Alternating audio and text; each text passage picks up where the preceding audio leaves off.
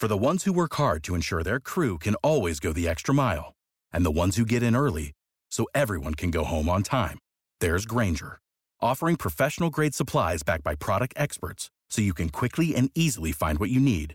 Plus, you can count on access to a committed team ready to go the extra mile for you. Call, clickgrainger.com, or just stop by. Grainger, for the ones who get it done.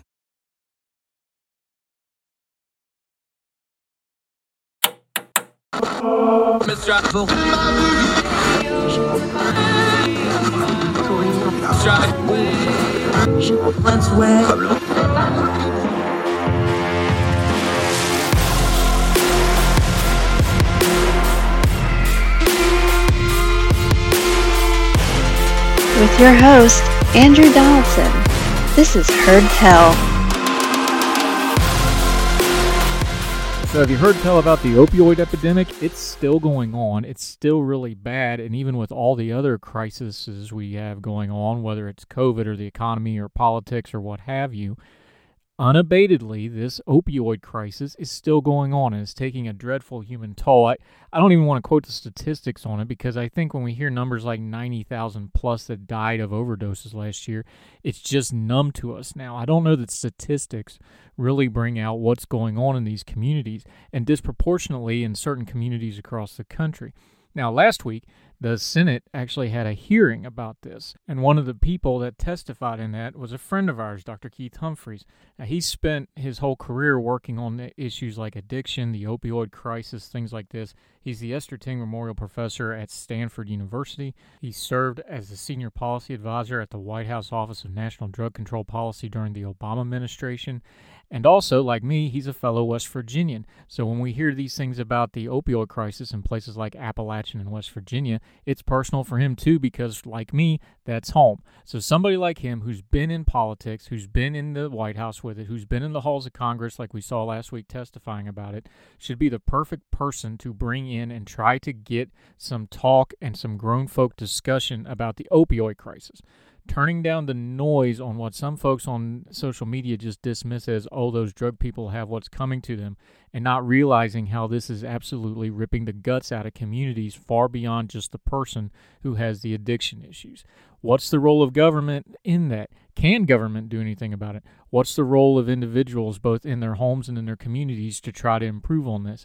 Why isn't just throwing money at it going to fix a problem like this? We're going to talk to Dr. Humphreys about this because he's been doing it for 20, 30 years. He's the expert. We're going to learn and listen and hopefully get to some answers on what we can do about something that is brutal, it's awful, and it needs to be made very, very human to us and not just stats on the screen. So that's what we're going to do on today's Heard Tell the opioid crisis with Dr. Keith Humphreys from Stanford University right after this.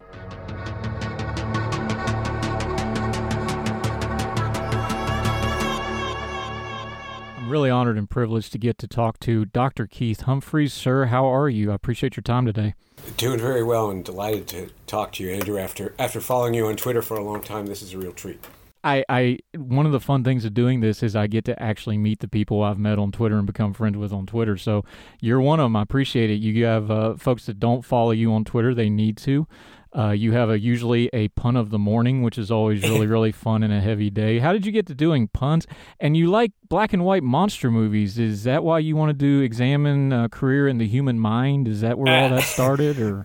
Uh, well, the pun thing is, I think, just an occupational hazard of being a dad. You know, it's just and uh, when, when, your kids are my, my boys are teenagers now. You know, when they're little, they appreciate them, and then they just roll their eyes when they're teenagers. So I just, I guess, I was seeking a more appreciative audience. I noticed mainly other dads tend to like my puns. I'm not sure anybody else does. Guilty. It's just some, something fun to do. Uh, yeah, and the movie thing is just, uh, you know, I I, I'm 55, and uh, you know when the first uh, videotapes came out of movies, the library in, in my hometown, Morgantown, West Virginia, had had old movies, and I just seemed like magic. You could just go down there and get them for free, and watch them. And I got into the habit of doing it. It became a lifelong thing. So I've always, uh, you know, I, I love love watching them. I love learning about them, and, and I love writing about them. And um, yeah, if, if, if, if, there are any movie buffs, I, I have a have a site. It's called All Good Movies, which my boys built for me as a pandemic project, and it takes all the reviews I I wrote uh, for I used to write for Washington Monthly magazine and a, and a website called Same Facts, run by Mark Kleiman. Uh, and uh, that's they're all put together, and you know it's just it's it's fun. I enjoy it. It's funny because I don't watch TV really, but I I will always watch a movie. Yeah, I'm saying you have to do things like that from your day job to be sane. Like I do all the food stuff a lot on online, so. Yeah, um, yeah, right, exactly. I tell people all the time, they're like, well, "Why do you do that?" I was like, "Well, mostly I do it for me, to be honest, because I just, you know, you just want to feel human for a minute sometimes." Yeah, it. You know, it's funny. People said to me like, "How do you have the time to watch a movie and then write about it?" It's like, and the truth is, I genuinely find it relaxing. It's not Absolutely. work to me. Um, it's not like my day job.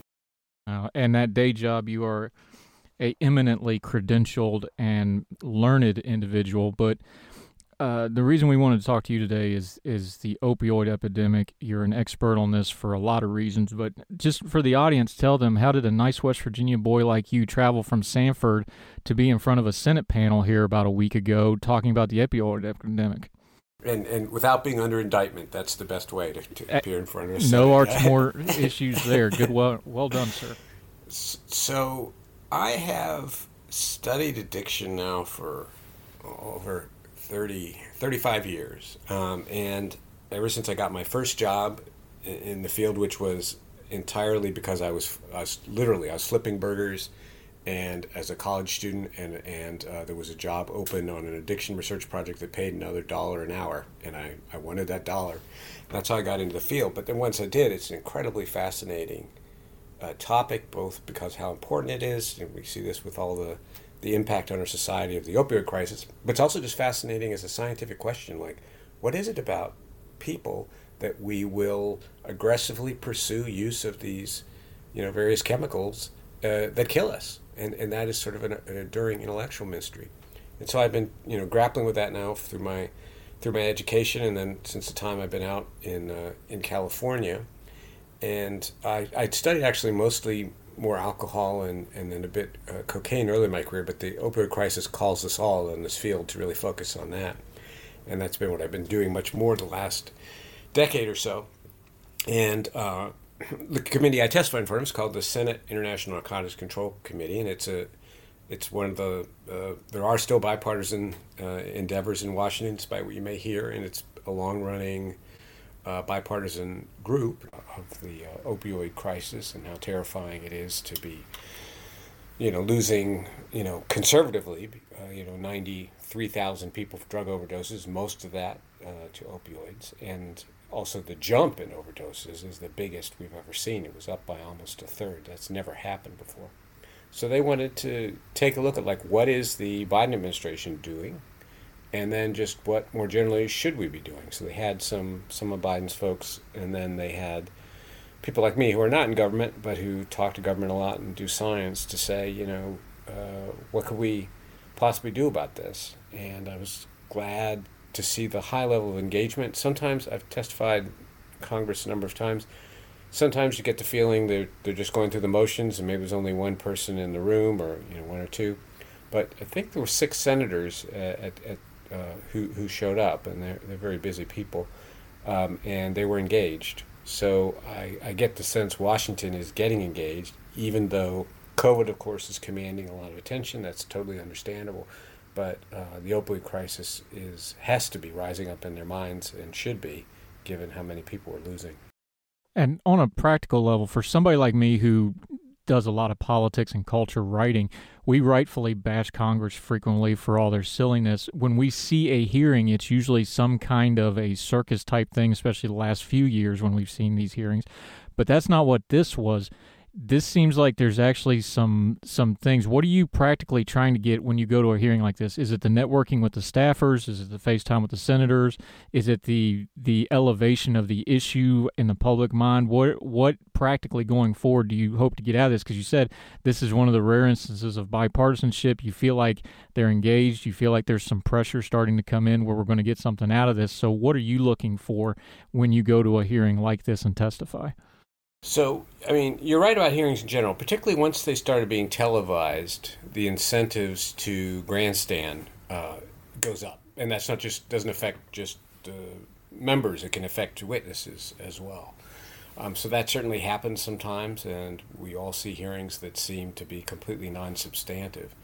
But this particular group uh, was not like that at all. Uh, they, were, they were dead serious, and they also had strong working relationships with each other. That was really evident.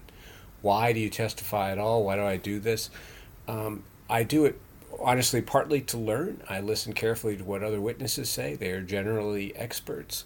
Uh, I want to hear what the senators, or, or if it's in the House, the, the, the members of uh, uh, the House are, are thinking and what their staffs are thinking. Uh, and then it's a way to build a relationship, as you said. So, I mean, hearings are short. You know, maybe it's like an hour or two, um, but it's a chance to you engage with the staff before the hearing and uh, after the hearing. I'm still in touch with those folks, and sometimes you can then have a more enduring impact on legislation, for example. Um, so, you know, I'm I'm, wor- I'm, working with them now about uh, the challenge of synthetic drugs, things like fentanyl uh, that don't derive from agriculture, and it presents really new challenges for drug control. Um, but have, having an ongoing discussion, and then once you get those built, then you can say, you know, as a scientist, I can say, hey, do you know there's this new study out from, you know, Austria, and they, you know, cut off this precursor chemical, and deaths went down this much. You guys know about that, um, and they also then reach out to me on things like we're writing a, a bill on uh, whether we should schedule fentanyl analogs. What do you think? What is the evidence? Who should we be talking to? That kind of thing. And it becomes a collaboration.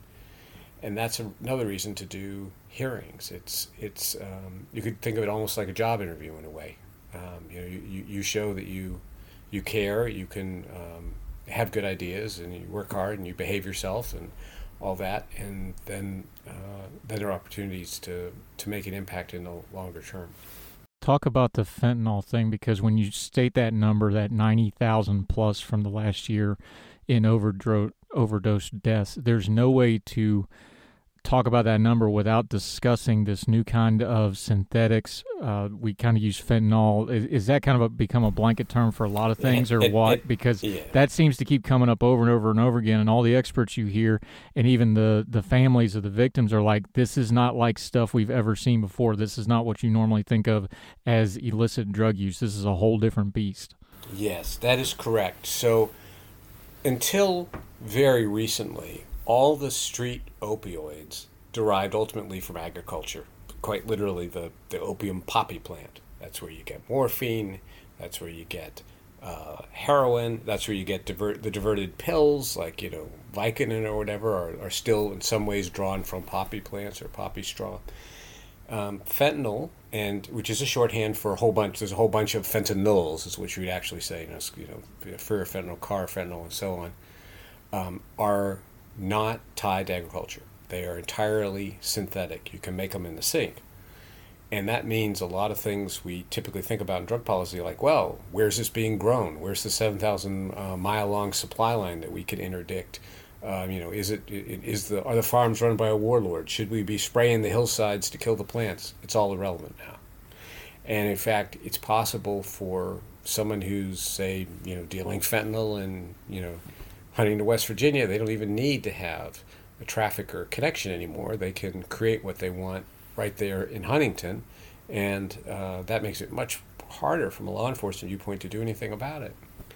Uh, and the, the, the other important feature about them is just the potency is off the charts.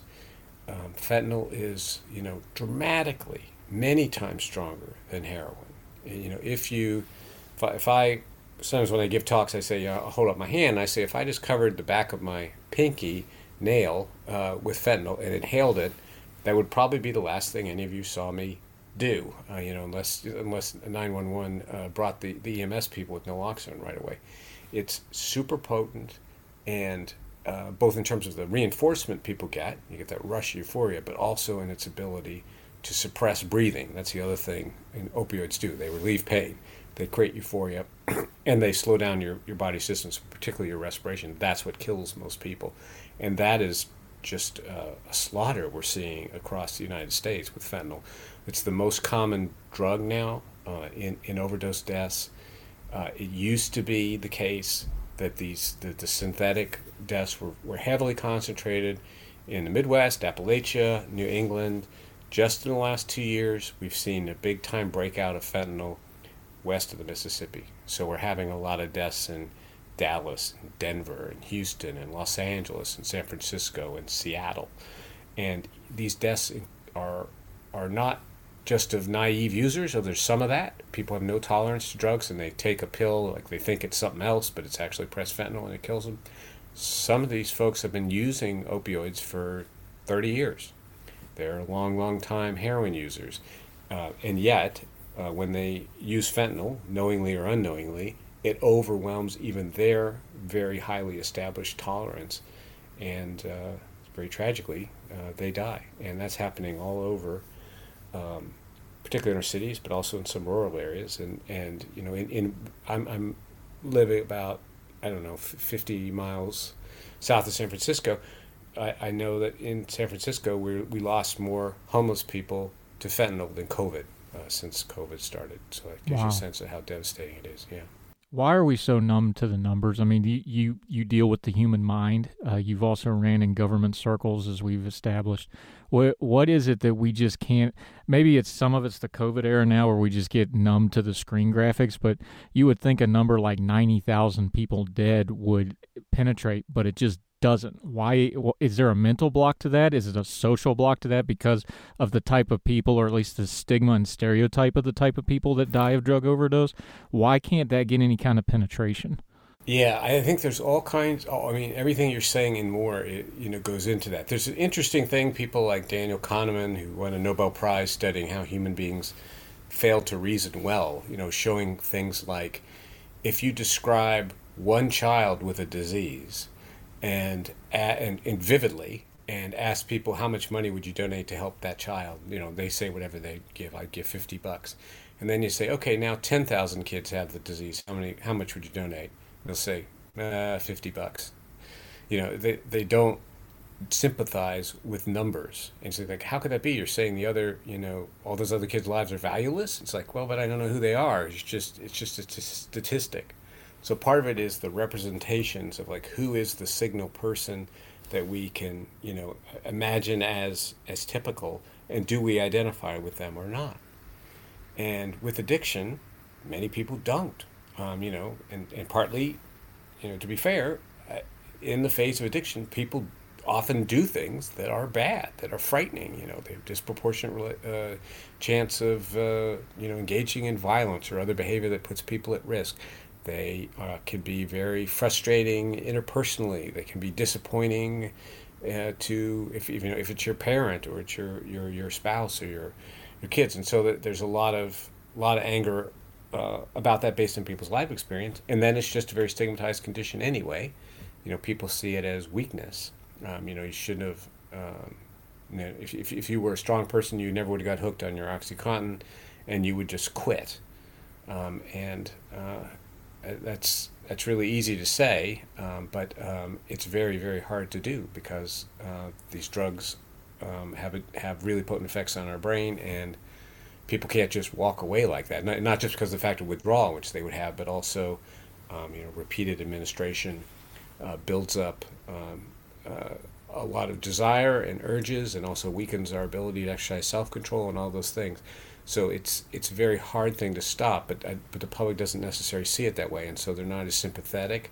And I hate to say this, but at least some people would say when they see someone die of an overdose, well, good, that person got what was coming to them. They say that. I see that all over social media in the realms that I work in, where I'm commentating and online a lot. And the reason that drives me absolutely up the wall and frustrates me so much, and I get angry talking about it, is because those deaths are not in a vacuum. And when you're talking about regions like, you know, they'll say that about the homeless in a major city. When you're talking about a region like where we come from in Appalachia in West Virginia, you start talking about small towns. If you wipe out one or two families in a small town, that's a massive effect on that community. That's resources that are already scarce, that's medical resources, that's law enforcement resources the, these things don't happen just in a vacuum. You've done lots of research on this with addiction these are these are bombs that go off in these families and communities, and they have a large blast radius, and the and the stigma needs to start taking that into effect, does it not? Yeah, no, you're absolutely right. I was just reading a story today about Huntington, um, where, where the, mayor there is Steve Williams, a friend of mine, so I sort of follow, follow what goes on there. And it was a story about the, the big lawsuits they're having against the opioid distributors who ship just millions and millions of pills to, to Huntington. And it said, just kind of blandly, one in 10 people in Huntington is addicted to opioids. It's like, you know, it's like almost inconceivable. One in 10 people? What happens to the community when one in 10 people is addicted to opioids? Economically, socially, uh, the level of safety, you know, the, the what happens to the schooling, you know, how do the hospitals even keep up? The, the you know uh, the EMS you know running out of naloxone because so many people are dying you know so it it, it is really destructive and and I also just want to say that lots and lots of very, very decent, terrific people get addicted. It, it is just not true that, um, you know, that, that people get addicted have, you know, an addictive personality or weakness of character and all that kind of stuff. Um, you know, every type of person you've ever met, there's someone like that who's uh, experienced addiction. I mean, people who are responsible, irresponsible, well organized, poorly organized, high achieving, low achieving they're very strong drugs, and we are evolved to uh, react to them. And um, you should really, I, I, think people need to check their assumptions about uh, how many people are addicted. It may be hidden. You may not realize it that the, you know, the person you respect who seems to have it all together, uh, you know, isn't addicted. But you know, there's a lot of it that uh, happens in you know what, what they would say in Western you know, in good families, right? You know, they use that expression. It, right. it, it's it's everywhere. And I know you've mentioned it twice. I know the Huntington area well. That's where I was working out of the last couple of years. I was still working before my life changed. Um, the tri-state area, we're talking what ninety thousand people, probably in the Huntington, South Point, Ashland, Chesapeake area. Uh-huh. If you're talking one in ten, you're talking eight nine thousand people in an area that's not that that's overwhelming for hospital systems. That's overwhelming. And now we're seeing uh, the opioid trial in Huntington. This is kind of a novel thing that a lot of people are paying attention to, where you have a municipality, the city of Huntington, Cabell County, suing these opioid makers directly because they're saying, "Hey, you dumped 81 million pills into this area." It's just a stat. Again, we're just numb to the stats. Uh, we don't have a verdict on this lawsuit yet. Obviously, they're trying to recoup a massive amount of money for direct funding right back into their city, where usually that would go to a state or a federal level. Where do you see this as a as a path forward for cities to kind of try to take these on directly? Is this a test case? Is this a one off? How does it land with you? It's a very interesting case um, because there is a you know emerging national settlement where everybody's you know is wrapped up into a class action and Cabell County and Huntington decide to go it uh, on their own um, because they felt they could, uh, you know, get a more equitable settlement. I mean, one thing that happens in these really massive uh, settlements is if you're a particularly hard hit place, like Huntington certainly is, you don't necessarily uh, get uh, extra compensation, and and I and I can imagine being concerned about that um, you have to they have to endure extra resource costs to mount these cases because the folks on the other side have virtually unlimited funds to defend themselves, and I'm sure they've got a gazillion high-priced lawyers um, defending these, uh, the, the, distri- distribution companies. And I don't know what's going to happen. Obviously, I want uh, I, I, want us to win, um, and and I want those resources in uh, in that city and in that county. And if they win, that will uh, I think, help put the fear of God into the distributors because that would make other cities and counties say, we don't need to settle for a class action suit. We can do a human wave attack, and you know, and all sue individually. So it's really going to be it's really going to be consequential uh, when that decision comes down. And, and also, by the way, it's, it's worth noting that this, the suits against uh, the Purdue uh, Pharma and the Sackler family is uh, to be announced by Judge Drain in seven days, and that's going to be another really important one to watch, uh, particularly whether or not they force the family out of the opioid business, or just close the Purdue Pharma Company and let them continue to sell opioids through other companies that they own, which is one of the things I talked to the Senate about. You know, they own a company called Mundipharma that promotes OxyContin all over the world using the same tactics that are now illegal here. That really needs to stop uh, if you don't want this opioid epidemic to just become a pandemic. And you talked about these companies being international companies now. You mentioned it in your testimony that they're doing, we can look overseas at some of the things they're doing and learn lessons from that as well. What, what, you know, let's be adults here. We understand if all the cities that are affected by this all start suing at once, there's only going to be so much money to go around. Where do you think the next front in this war goes after that? And again, we're assuming because we don't have a verdict here, but is we talk about these government partnerships, what's the role of government in these things? Is it going to be at the city level, the state level, the federal level going through? Where do you think the next front on this is? Because there seems to be a little bit of innovation on the local and municipal levels with things like drug courts and integrations of the probationary system mm-hmm. into treatment programs. You're talking at the federal level last week at the Senate hearing. Is it all the above? Is it more one or the other? Where do you think we're going next to kind of prognosticate a little bit? Yeah. So um, on it, it, it, sort of it really depends on the the powers each level of government has. So on the specific question of should we allow the Sackler family to do everything they did here with OxyContin all over the rest of the world. that's got to be the federal government. You know, it's got to be. Uh, some, you know, you're not going to. You know, Huntington is never going to stop a multinational corporation around the world, but the U.S. government has powers to do that. Another place where the federal government is powerful is in healthcare. So, um, law enforcement in, in, the United States is generally a state, state and local matter, but uh, healthcare is not, uh, particularly because you got Medicaid, you got Medicare, you got the VA, you got the military health system, you have the community health centers, you got the Indian Health Service, all of which run by the federal government. So it can be a major player um, by integrating the care of addiction into everything that it does, and that means the system it runs itself uh, they can build those services, and some of them have, so, you know, um, uh, already. But also as a, a financer of care, you know, it should be the case that if someone needs, uh, you know, say I've been addicted to my Vicodin, and I come in and tell my primary care doctor that, it should very much be the case that you know my Medicaid, my Medicare, or my Blue Cross or Blue Shield, which the federal government regulates insurance plans, uh, along with states, uh, that it covers it. And uh, so that kind of leadership, in, in, which I've said this many times to Congress and to uh, two different White Houses now, is is critical. Pulling addiction in, like we thinking about it, like we think about cancer or heart disease. In other words, it's not a crisis that that if we just work hard and you know provide a little extra money for two years, it will go away.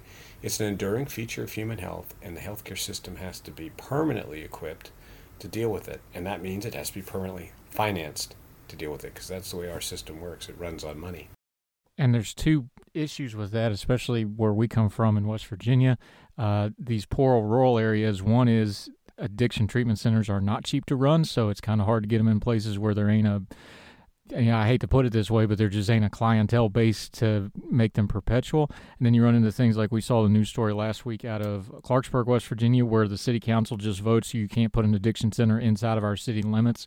Uh, mm This is part of the healthcare thing that doesn't sometimes we don't talk about because it's not a it's not a medical side of it. It's just a practical human side of trying to get through to people. How do you approach those sorts of things? Where just like you can't put an addiction center in our in our area, or talking to maybe a private or a public partnership with these addiction centers of, hey, this is going to have to operate at a loss. How do we figure out how to do that through whether it's funding or grants or fundraising or what have you?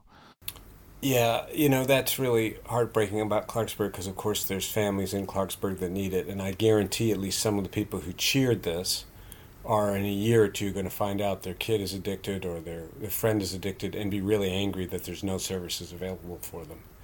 Um, so it's very short sighted. It has happened in other places too. Um, you know, advocacy really matters. I also think the stories of people in recovery matter. There are, you know, studies estimate there's about 23 million, give or take, Americans who are in recovery from uh, a serious problem with alcohol or other drugs.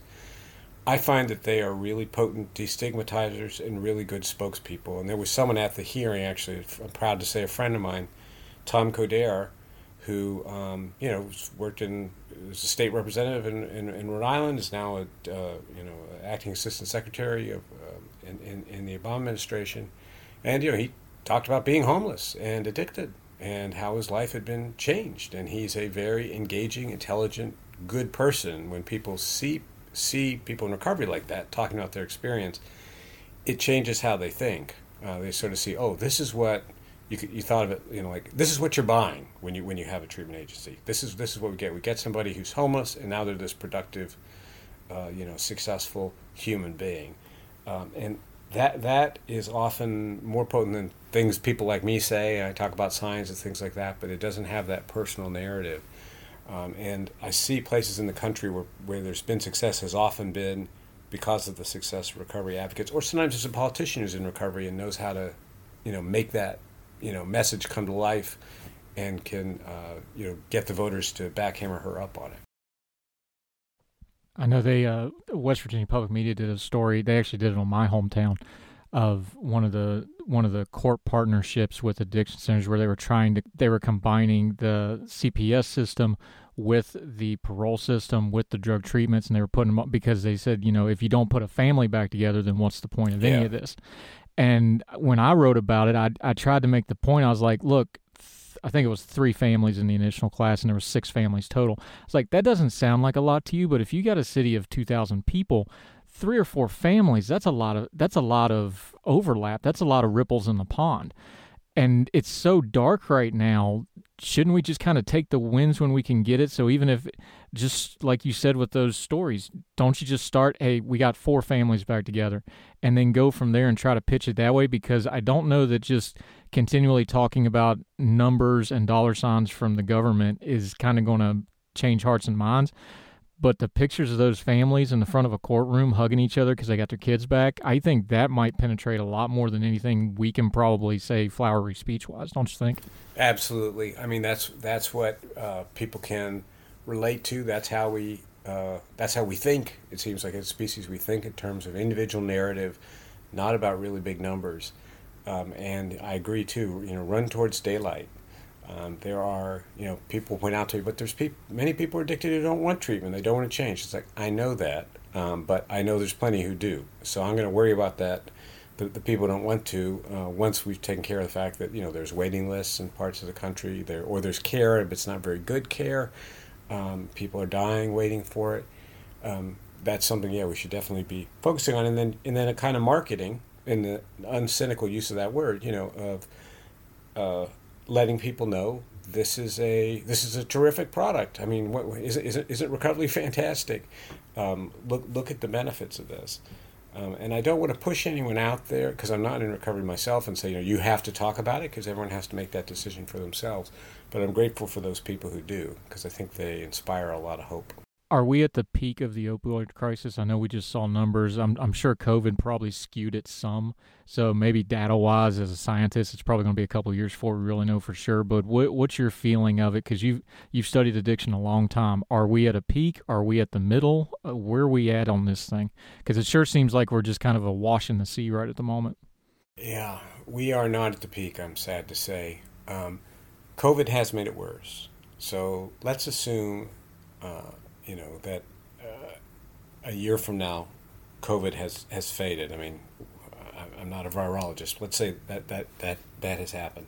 That will be helpful, but we have still the problem of the increasing expansion of fentanyl and the increasing mixing of stimulants, which are coming back, particularly methamphetamine, uh, and, uh, with, with fentanyl um, but also as an independent drug coming back, and lots of people are dying from that.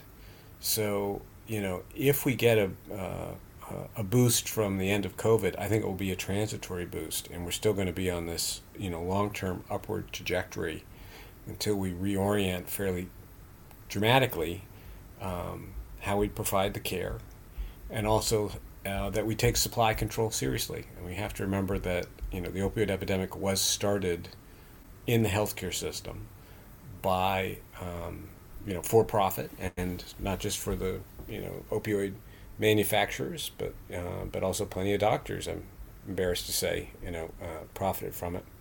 um, that when you lose control of the supply of an addictive drug, the pain can go on for a generation. And so we have to also make sure we have um, adequate controls, and we've certainly improved on opioid prescribing, but also other types of prescribing. Benzodiazepine prescribing, you know, tranquilizers is up uh, a lot in, in this century. There's people dying, about a 30% of opioid overdoses, the person's also using a benzodiazepine. You could also have, you know, we prescribe stimulants. That's another thing that, you know, we need to keep careful watch on. So you have to be both worrying about the people who are already addicted, but also thinking preventively about how do we stop more of these epidemics from starting. And the, I'm sure we talked about how these this fentanyl stuff is synthetic. I'm sure they're not done coming up with new synthetic drugs either. So it would probably behoove us to kind of try to get some kind of coherent policy as these things develop instead of just chasing the needle all the time, wouldn't it be? Or is that even possible because it just changes so fast now? Yeah, well, that that's actually one of the things that uh, I, I uh, discussed in the hearing, and I know I know uh, the committee is very interested in is could you schedule drugs differently? So instead of uh, you know tightly specifying the molecular structure, to have a rule about you know substantially similar molecules, so people couldn't just take you know remifentanil and and they say all right you can't can't be selling that online and then just they you know they add their own little molecule and then the law is no longer relevant. Um, and this has been part of what has been uh, going on. And you know, you might write the law differently so that it would say remifentanil as well as you know little tweaks to remifentanil would also be covered by this legislation. You do some work on that. We also need some creative thinking about uh, the internet uh, and what do you do in a world when you know it's much easier to keep transactions a secret and huge amounts of money can be moved around fairly easily, uh, you know, on the dark web, uh, and people can, you know, get themselves into trouble very easily, including, you know, kids, you know, can get access to all these things, have you know sent to the house when their you know when their folks aren't there, all that kind of stuff. And you know, most of law enforcement is built on a pre-internet model where you're still expecting you know someone to show up with a suitcase full of money, and uh, that still happens, but it happens less and less and that's going to take some new thinking. That's one of the things I'm hoping, uh, you know, to engage with the the Congress on uh, in, in, in the coming year is what are some new strategies we could use on the enforcement side. We've talked about the government angle on this. We've talked about the scientific angle on it, the drug scheduling, things you can do with that, molecular structure of the drugs. Your expertise, though, uh, the what got you into that, is, however, is the people. Uh, you are a psychiatrist on a personal level, folks just like us, like our audience, like me, when we're dealing with our friends and loved ones on issues like this, what do we do on that interpersonal level, just us lay folks of we see the problem, we see the warning signs, what do we do? How do we handle that? Uh, I know you've written, it's been a while since you wrote it, but uh, you did write Circles of Recovery. You've talked about this before. You've had many years since then to kind of think about it what on just a practical level can we do ourselves when we're working in our families and communities on these sorts of things trying to reach people on a one-on-one level? So one thing to do and i, I talk to people very very often who are like just pulling their hair out uh, you know over someone they love who's addicted is to remember the limits of control you have over other people and also that you are also a person. So I see people just destroying their mental health and racked with guilt of why can't I stop my, you know, husband from drinking or why can't I stop my, my son from using heroin and um, uh, oftentimes what I do when I interact is I focus on them first. I say like, you know, um, this situation is really awful and painful. You cannot control another human being, uh, and you are falling apart yourself. So um, don't set yourself up to an impossible challenge and also take care of yourself. There's, I mean, there's a reason why Al Anon is a popular organization. It's very hard to love somebody who has an addiction. Uh, and I say, you know, go, get support, be around other families who do that. The second thing you can do for people who, um, if, in terms of, that's what you do for yourself. In terms of what you do for the, the person who's addicted, you know, you can tell them that you care about them. Um, you can certainly, you know, tell them honestly the effect of their, their behavior on you. You can't order them around. Uh, threats will rarely work. Uh, if you're feeling very punitive, that will probably come out. and you may the interaction won't, won't go the way you you know. So it it won't necessarily go the way you want it to go. so you you want to communicate love, expectations, um, but not uh, give orders because because eh, that's just very unlikely to have the effect you want. The person still has to make a decision on their own. Um, and then all of us can show up. I mean, um, politically. So in Clarksburg, I'm sure there were people who did not want addiction treatment programs banned from Clarksburg. But I know did they show up at the city council meeting and say, look, I'm in recovery. I want to, I, I th- these programs save people's lives, or my son is out there using drugs right now and I'm terrified and I want treatment to be available in Clarksburg. That's really important to show up politically on behalf of the services that support recovery. Um, take that risk. Put yourself out there. Yep. Do what you can with what you got for as long as you can. Applies to everything. It's going to apply to a really sticky situation like this opioid crisis, too, I suppose. V- very much so. I mean, I've studied groups like Alcoholics Anonymous and Narcotics Anonymous for many years, and I, I have come to conclusion that a lot of their wisdom is not particular to addiction at all. Uh, you know, it, it's good advice about, you know, figuring out which can change, which can't change, being courageous about pursuing the things you can, and accepting the things you can't. That's that's not just good advice about addiction. That's good advice about living, um, and it applies here uh, for sure. Dr. Keith Humphreys, I've appreciated your time with this. We could talk about this for hours more, and I hope we get a chance to in the future. But let folks know where they can find you. I know I, I kind of got to be friends with you on Twitter.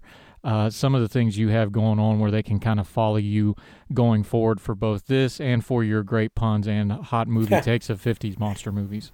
Okay, so uh, you can follow me on Twitter at just Keith, K E I T H N uh, Humphreys. N is my middle initial, so it's all just Keith N Humphreys on Twitter. We have a, a website at Stanford called Addiction Policy, that's one word, .stanford.edu, which you can see all of the work we're trying to do with state and local legislatures and um, in, in terms of helping them use science to make better policies towards not just the illicit drugs, but also towards alcohol and tobacco.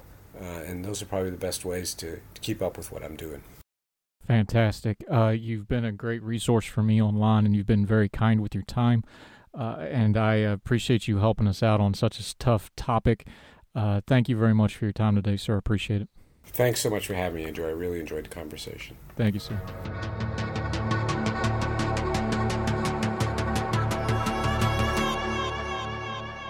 You know, there's a lot of people that just want to talk about politics and culture in their little sphere of what they want to talk about. They don't want to talk about hard issues like the opioid crisis. Well, when we first started doing Heard Tell, there was two episodes that I knew I wanted to do immediately besides just breaking news or current events or the politics of the day or who's president or legislation and things like this. One was the abuse story, and we did that with Jennifer Greenberg because it's a human issue. It's something that has to be dealt with, and whether it's politics, culture, family units, churches, whatever, you will always find abuse and abusers, and it needs to be dealt with. The other one I knew up front that I wanted to do an episode on was the opioid crisis. I'm not going to even pretend to not be biased and involved and emotionally compromised by this because I am. I'm sick of it. I'm tired of it. And there seems to be the biggest problem with the opioid crisis is there just seems to be a lot of missing give a damn. Folks just don't seem to care about it as much as they do other issues. That's frustrating, but we have to control our frustration and try to do something about it. But we know do something can often lead to bad things as well. So I, I don't even know how to do the coda to this episode because this is going to continue. Like Dr. Humphrey said, we're not even probably in the middle of this, let alone the peak of this. Humans are always going to find a way to mess themselves up for whatever reason, whether they have pain in their lives, emotional, physical. They're going to find a way to chemically try to do things that become addictive. It's happened throughout human history. It will continue to happen. But as we have technological resources now, maybe instead of just tackling it like a problem of numbers and medicine and science, like Dr. Humphreys was saying, we should attack this more as a human interest problem. Because with things like social media, if we accentuate things like recovery, like stories of hope, we give people hope that these folks can be helped Maybe that's the way we get into it. Maybe that's the tool that humanity has always lacked because we can take videos of recovered people. We can make them go viral. We can put it out there. We can show these families being put back together and communities healing a little bit and not just all the bad parts.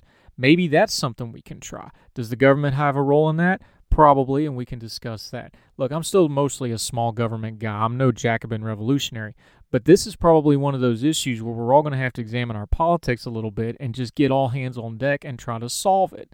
Because there's nobody that doesn't have a little bit of blame to share here. The drug companies have a lot of the blame municipalities have some of the blame for some of their policies. Our family units, where maybe we're not seeing things ahead of time and preventing certain things, we probably have some blame too.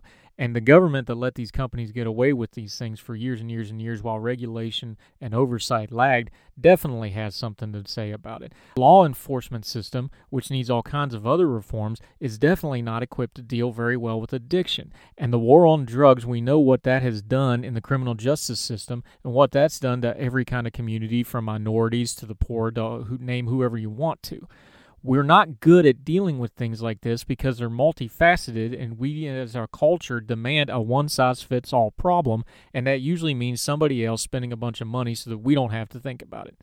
That's not going to work with the opioid crisis. So what does that got to do with a culture and politics podcast? Well everything. Because if whatever your ideology or political priors are if they can't be molded down to deal with an issue like the opioid crisis then you don't really have a political ideology. You're just spectating you're just watching things happen. So maybe you should adjust what you think in your priors because if you can't solve the most complex of human issues like addiction and the opioid crisis, what are you even doing? Do you even care? A lot of people honestly would answer that question and say no, they don't. But those of us that do, like Dr. Humphreys was saying, we can find some rays of light. Maybe we could actually do something good here maybe we can save those one or two people who become an inspiration to save many, many more. What do you want to do with your culture and politics? Do you want to just throw rocks at the TV? Do you just want to tweet about that idiot politician that doesn't really affect your life hardly at all? Or do you want to actually have an ideology where you make your homes, communities, and family better? And by extension, if we all do that, we can make our country and world better. That's what I want to do. As long as we're doing Heard Tell, those are the stories we're going to tell. We're going to deal with these hard issues in an adult conversation, grown folk talk with the noise turned down because that's how you affect change. And even if you only get one of them, and that one more than you had before, isn't that worth it? And at least you can say you did that much. Because when we look back on this time period in history that is well recorded because of all the technology we have, and your children and grandchildren ask you what you did when something like the opioid crisis was at its worst, what are you going to tell them? Oh, I sent a tweet about it. That ain't going to hack it. Be proactive now. Wouldn't you rather say that you did something at the turning of the tide than just saying, oh, I wrote a diary entry as the world burned? That's what I want to do. And that's what I hope you want to do. It's frustrating. I'm mad. I have trouble keeping my bearing talking about this topic. But we're going to keep talking about it because it involves lives, it involves people we love, it involves our families, our communities, and our country that we should all care about. Yeah, maybe that person made a bad decision to put some junk inside their system that could possibly kill them. But the ripple effects of that affect everybody. And if we don't do something about it, it's going to get worse and worse and worse. And instead of just demanding somebody else do something about it, why don't we start with that mirror we're always talking about and figure out what we can do first? And the first thing we can do is understand the problem and keep talking to people like Dr. Humphreys, who have spent a lifetime trying to do something about it so that we can tell others. That's it for this edition of Heard Tell. A little bit of a heavy topic, but that's what we do here. You have found us. We just crossed a thousand downloads. Thank you so much. Wherever you're listening to this, whether it's iTunes, Stitcher, Spotify, iHeartRadio, TuneIn, I can't even name them all. It's a long list now. We're on all those platforms. If they give you the option to give a rating and leave a comment, please do. That's very, very important for people to be able to find us. It also tells those platforms who to promote and who to show that program to others. It's a big deal to us. It's a few clicks in a moment of your time. We'd really appreciate you doing that for us. Also, if you care to share us on social media, we'd really appreciate it on the Twitter at Heard Tell Show. If you want to email us, give us some feedback heardtellshow at gmail.com. We'd love to read your email. We will answer it. We will get back to you. You guys are the best. We thank you so much. Wherever you are across the street and around the world, we hope this finds you and yours well. Until we talk to you again, y'all take care. All the music on Heard Tell is provided under a Creative Content license from MonsterCat.com.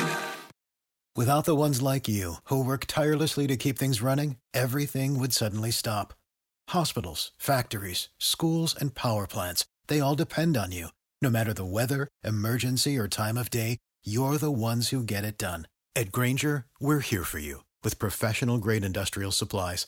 Count on real time product availability and fast delivery. Call clickgrainger.com or just stop by. Grainger for the ones who get it done.